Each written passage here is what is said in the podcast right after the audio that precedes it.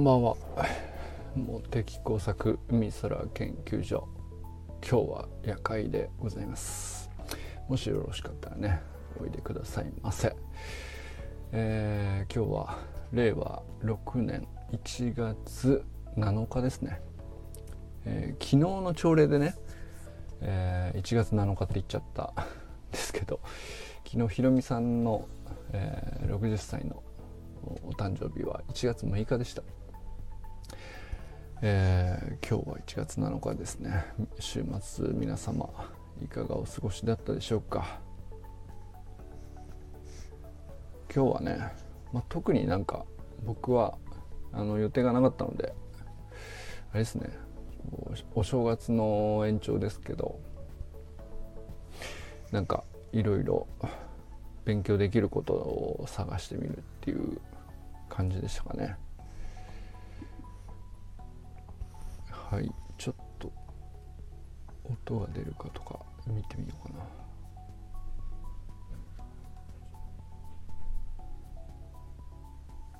音は出てそうですね。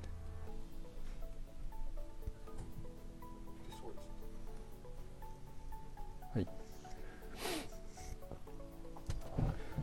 えー、そうですね。今週はねまだあの正月ずっとおや朝礼ねお休みしてたりしたんで振り返るってほどでもないんじゃないんですけどあのなんだ1月5日から再開したのかな。であかねさんのねあのデリート C のあのまあ、デリート C っていう C の意味が実はちゃんと分かってなくて あの「へえ」っつって応援だけしてたっていう話があって、えー、で C はキャンサーだったっていうことであれは勉強になりましたね。あのまあ単純にもっとうんそうだなまあもちろんねがんはなくなった方がいいんですけどあのあんまり今まで、うん、ふわっとしか捉えてなかったからなんとなく怖かったたんだなっていうのもなんか分かってきたような気がしてまああのデリート C すごくいいきっかけいただいたなと思いましたね。あのデリート C のサイトもあの結構いろいろサロンの投稿にねあの後載せたりしてみたんですけどやっぱりそのデリート C が応援してる研究とか YouTube でこう大学の先生とかがねこういう研究をあのやったらいいと思ってるみたいなことをあの志を語ってる YouTube とかあってまあいくつか見たりしたんですけどあの確かにこれは、えー、いわゆる国の予算であるとかえー、あるいはその製薬会社の予算だとかそういうところとは別じゃないと動かないだろうなっていうのはすごく納得させられましたしでこういう領域こそ本当に求められるところまでまあある意味ではあのすごくそれ以外の部分はすごく発達したということでもあるなとも思いましたけどあのまあだから予算かけてお金かけて合格医療で最先端で。でやりさえすればなんとかなるっていうことはねあのどんどんうんまあ例えば世界一を競うみたいなモチベーションで、えー、研究が進むってこともありえますしそれはすごくいいことだしそれはそれでなんかすごく分かりやすいんですけどそうじゃなくてうん一方でなんかあの置いてかれてる部分っていうのが結構あるんだなっていう。その最先端とはちょっと違う。最先端が必要なわけじゃない。あくまで、ま、特にねあの僕が感銘を受けたのは兵庫兵庫の大学だったような気がするんですけど大学名忘れてしまいましたがあの要するに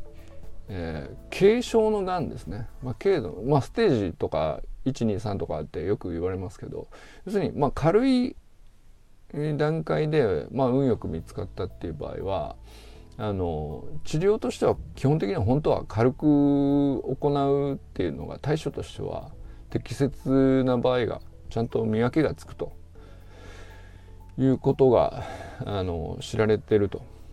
なんですけどやっぱまあなった本患者さんの本人からしても万一とかその不安も大きいでしょうし軽症とはいえねだからあのできるだけ念には念を入れてっていう治療を望むことが多いと。で逆にもちろんで病院の側もその軽い対処で済むと思って軽い対処だけをしてで毎日そのそうではなかった場合っていうのを考えるとまあちょっと過剰なぐらいの医療をやりがちであるという趣旨のことを話されてて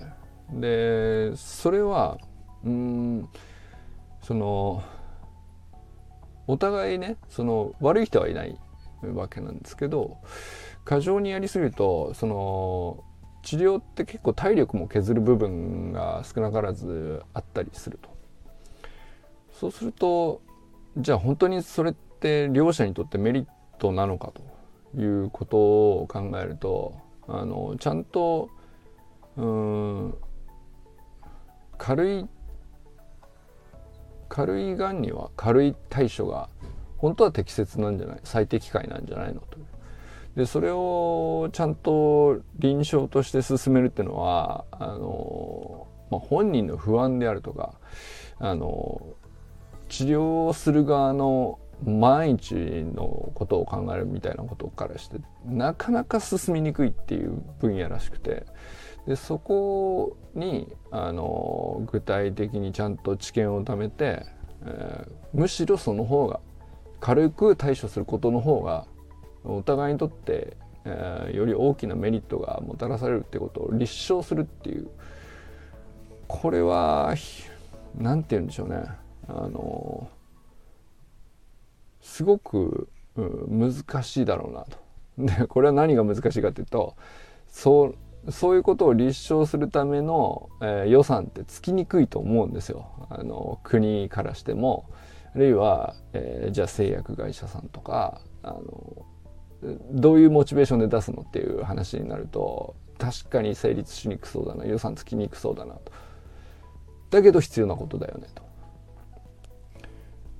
ていうのでじゃあどこから予算がどこからか予算は必要だしあの決して簡単な研究じゃないんでっていうことでこう長年こうなかなか進んでなかったところにチャレンジしたいっていうまあなんかそういう趣旨だったかな。それはすごく僕はなんか、あの考えさせられるというか、あ、こんばんは。えー、まあだからね、単純に言って、その赤井さんの投稿でデリート C の、あの取り組みが素晴らしいんで、で、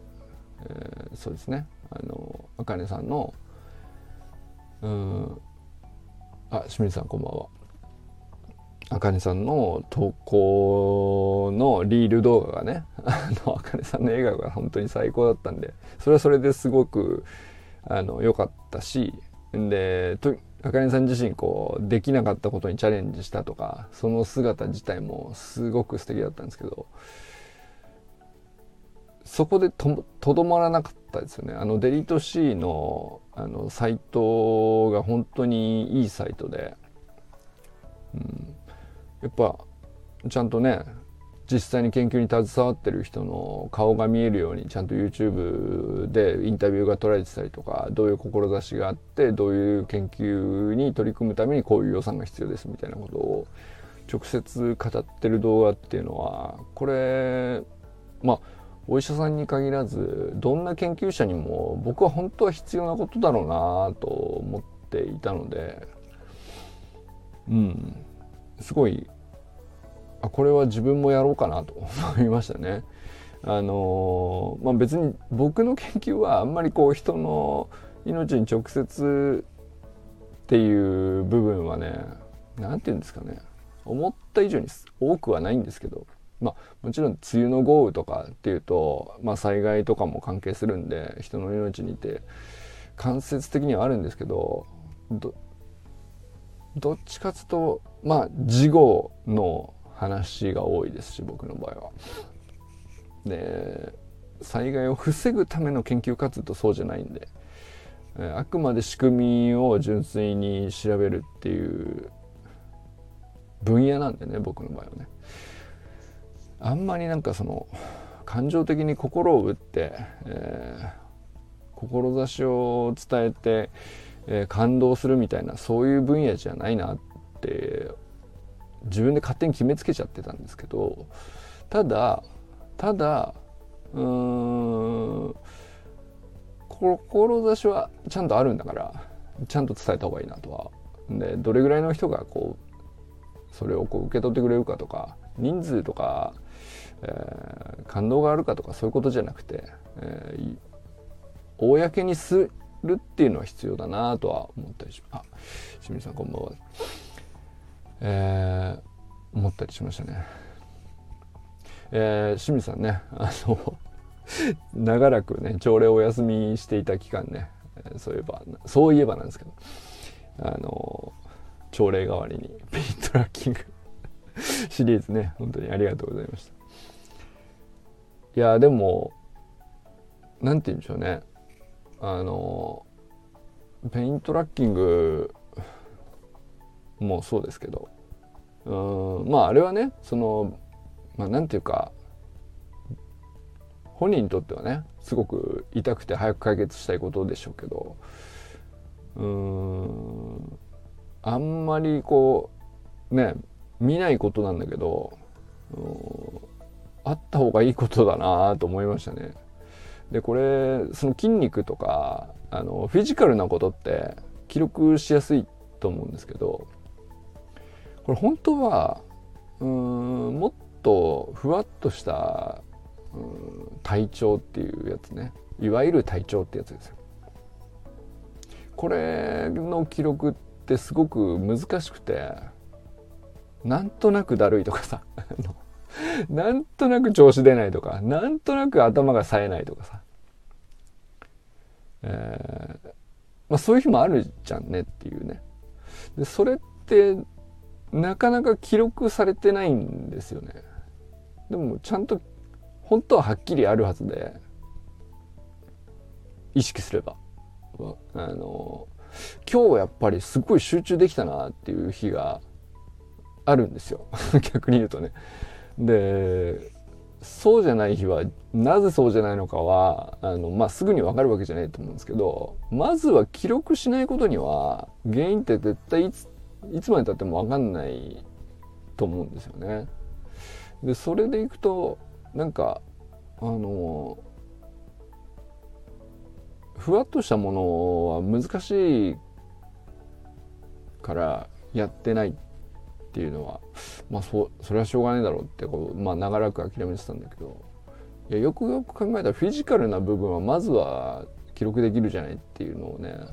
なんていうかすごい簡単なことだし当たり前のことなんだけど気づかされたというかまあ主観的なね自分の感じ方としての痛みの数値化っていうかあの右の肩が、えー、痛みレベル5であるとか なんかそのまああくまでね自分個人の定義であって、標準化されたこう普遍的なもの数値はないんだけどでも自分にとって記録して継続しておくと逆にねそういえば今日ちょっと楽だなとかあれそういえば昔ここすごく痛かったんだけど今ないなとかねそのあると思うんだよねそういうことね、うん、治っちゃうと痛かった時期があることすらも忘れたりするぐらい人の記憶って曖昧なもんなんでああやって記録して外に落としとくっていうのはすごいこう価値のあることだなと思ったしでああいうのがこう、まあ、フィジカルのことの方がまずはやりやすいっていうのとそれができるってことはもっとふわっとした曖昧なこう体調であるとか頭の冴え方であるとか、えー、あとは何でしょうね。分かんないですけど体のキレみたいな ことを言うじゃないですか。キレって何ですかっていうね。でもそれって本当はみんなメタ認知したいはずだけどなかなかできてないところだけどそういうところの土台にもなるような気がしましたけどね。なんかああいうのを取っておくと。まあね川さんみたいにこう GPS トラッカー使って試合の時の動きだとか速度だとか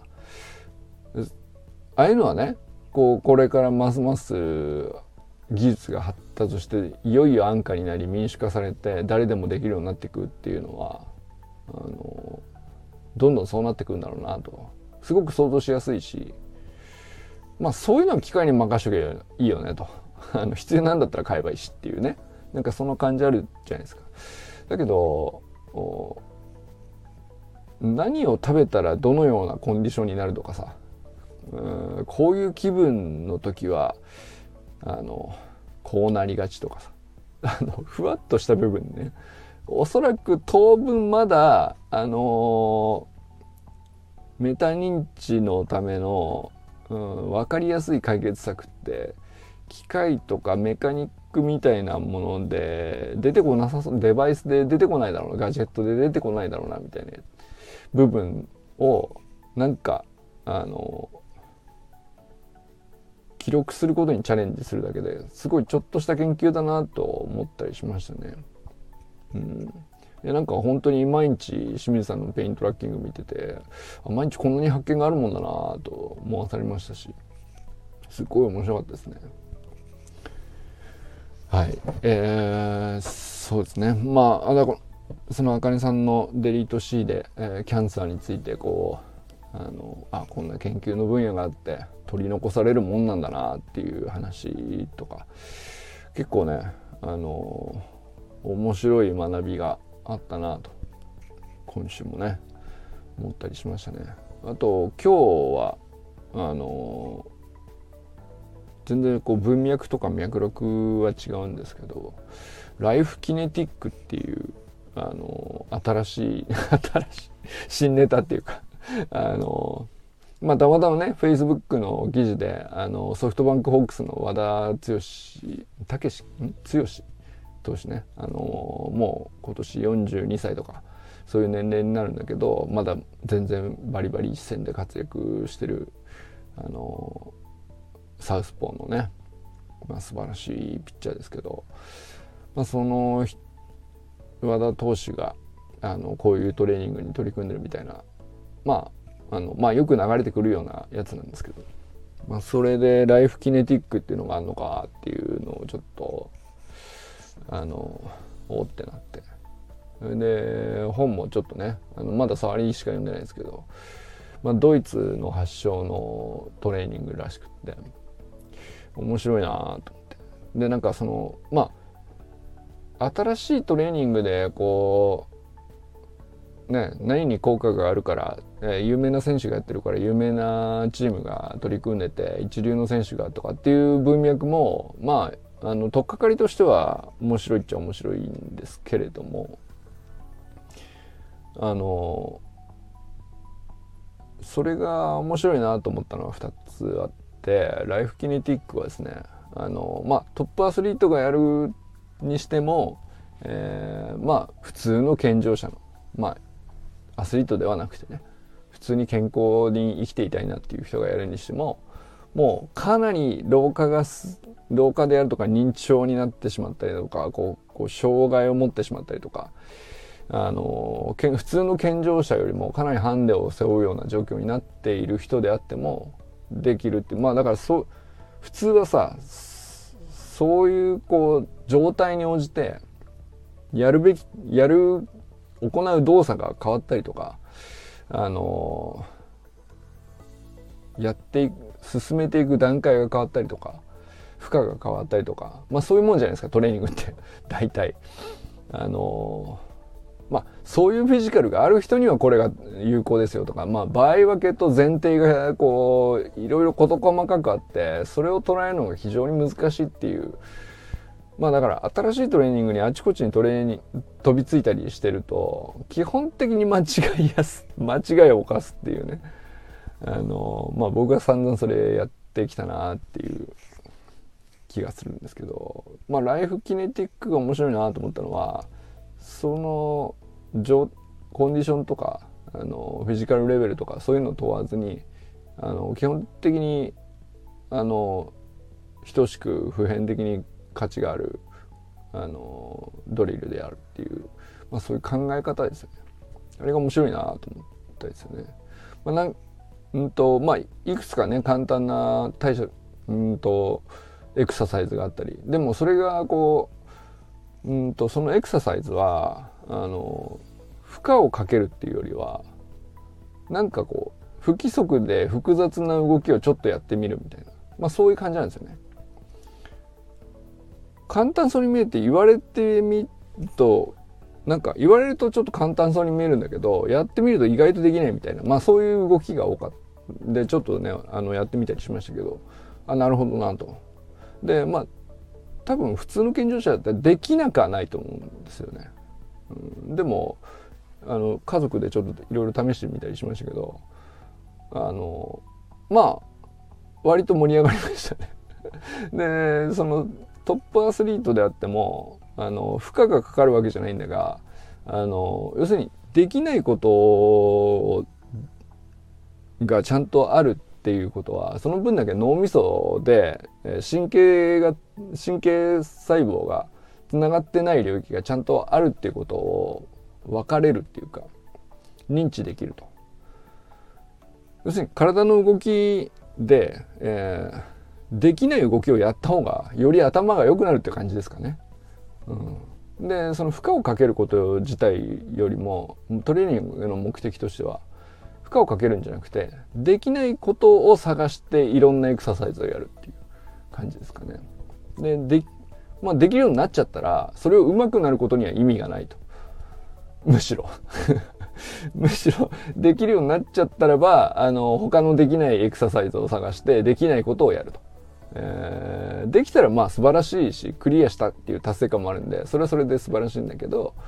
えー、できないんだったらなおさら素晴らしいという世界観なんですよね。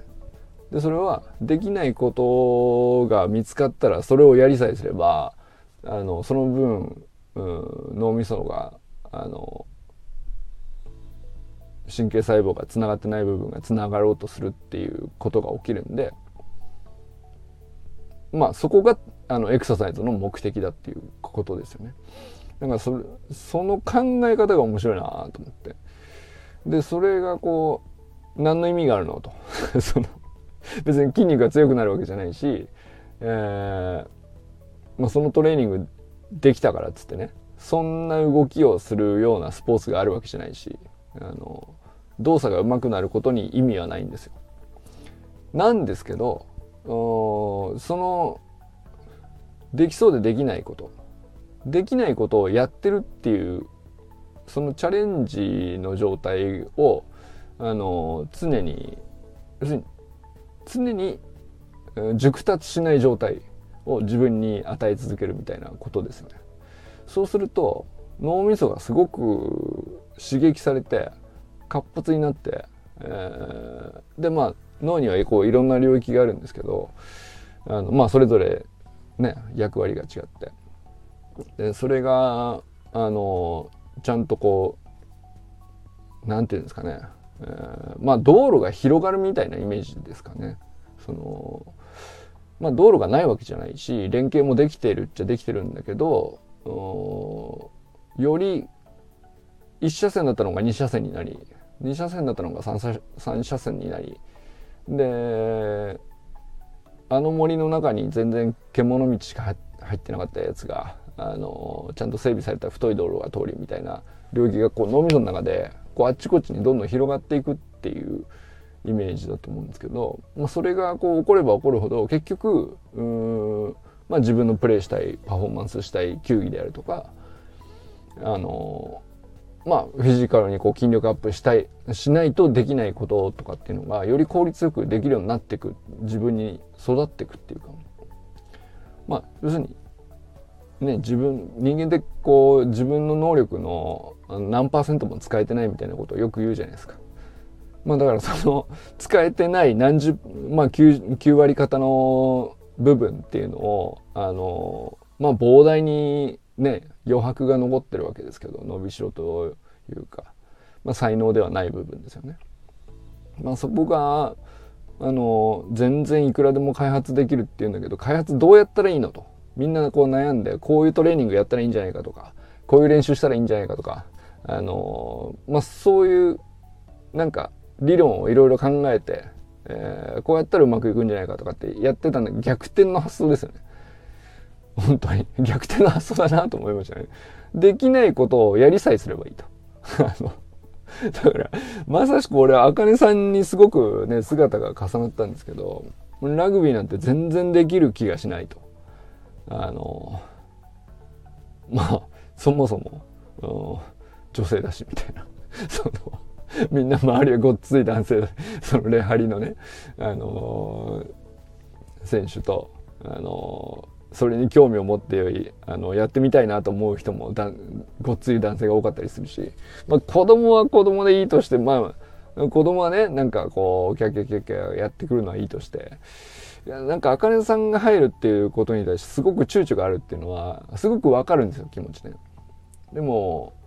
あの思い切ってやってみたらめちゃくちゃ楽しかったと。であの笑顔だったという話なんですけどあれがいかに脳みそにいいかとことかっていう話だなと思いましたね。でそのまあ脳みそにいいっていうのは当然こうストレスがちゃんと軽減されたりとか、えー、まあそれこそね頭が冴える状態になりやすいとか、まあ、そういうこうなんていうか脳みそを使った作業というかまあ、あかねさん自身のお仕事みたいなことにもすごくいいことだっていうのは脳科学的に正しいよって言ってるわけですよねライフキネティックの理論はね。というのと同時に、まあ、脳みそにとっていいですよ気分がすっきりしますよっていうのはまあ分かりそうな話ですけどそれだけじゃなくて、えーまあ、そういうふうにやることによってですねできないことをやるっていうことが結局まあ例えばもともと得意で、え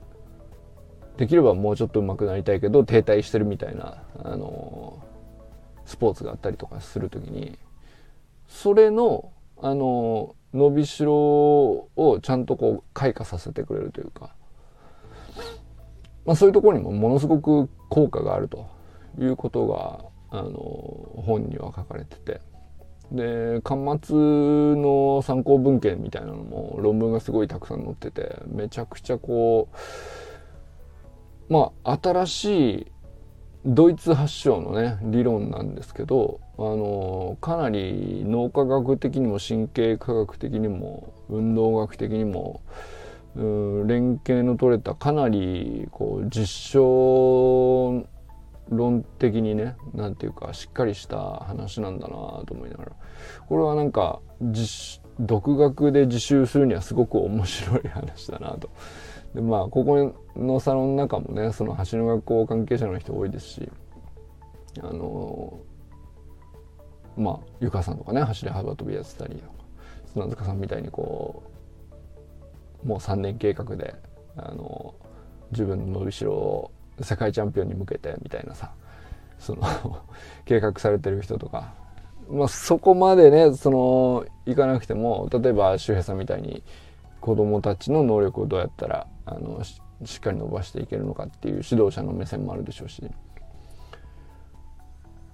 でもいずれにしてもなんかあのみんなが面白いと思いそうだなと思ったり。でとりあえずちょっとやってみる分にはすごく敷居が低いんですよね。あのライフキネティックは。もうなんか最初のやつはあのちょっと投稿にも載せましたけどもうお手玉みたいなお手玉2つボール持って、えー、上に真上にボールをこう2 0 10センチでも20センチも上げて上げる時は右手左手こうそのまんま順手なんですけど受け取る時だけ交差してキャッチするっていう